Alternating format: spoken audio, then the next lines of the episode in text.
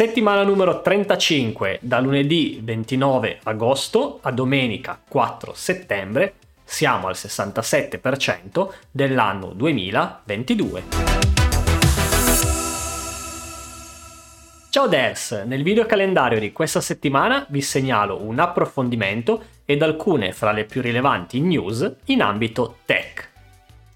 Google Search intende affrontare il clickbait il colosso di Mountain View adotterà a partire dalla prossima settimana nuove misure per le ricerche in lingua inglese che punteranno a ridurre il posizionamento di siti web che sfruttano questa pratica, premiando al contempo quelli che creano contenuti originali e di qualità. Ed ora qualche tech news. Negli USA lo streaming per la prima volta batte la TV via cavo gli americani cambiano le abitudini e prendono le distanze dalla TV tradizionale via cavo, passando più tempo davanti ai servizi di streaming.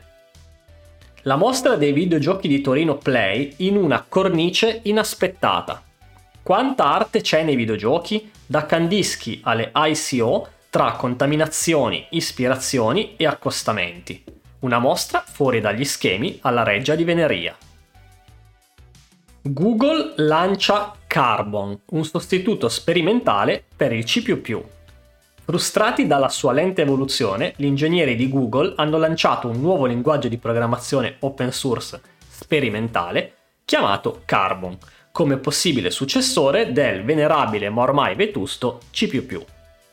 Bene, anche per questa settimana direi che è tutto. Come sempre, in descrizione trovate tutti i link degli approfondimenti e delle news che vi ho citato.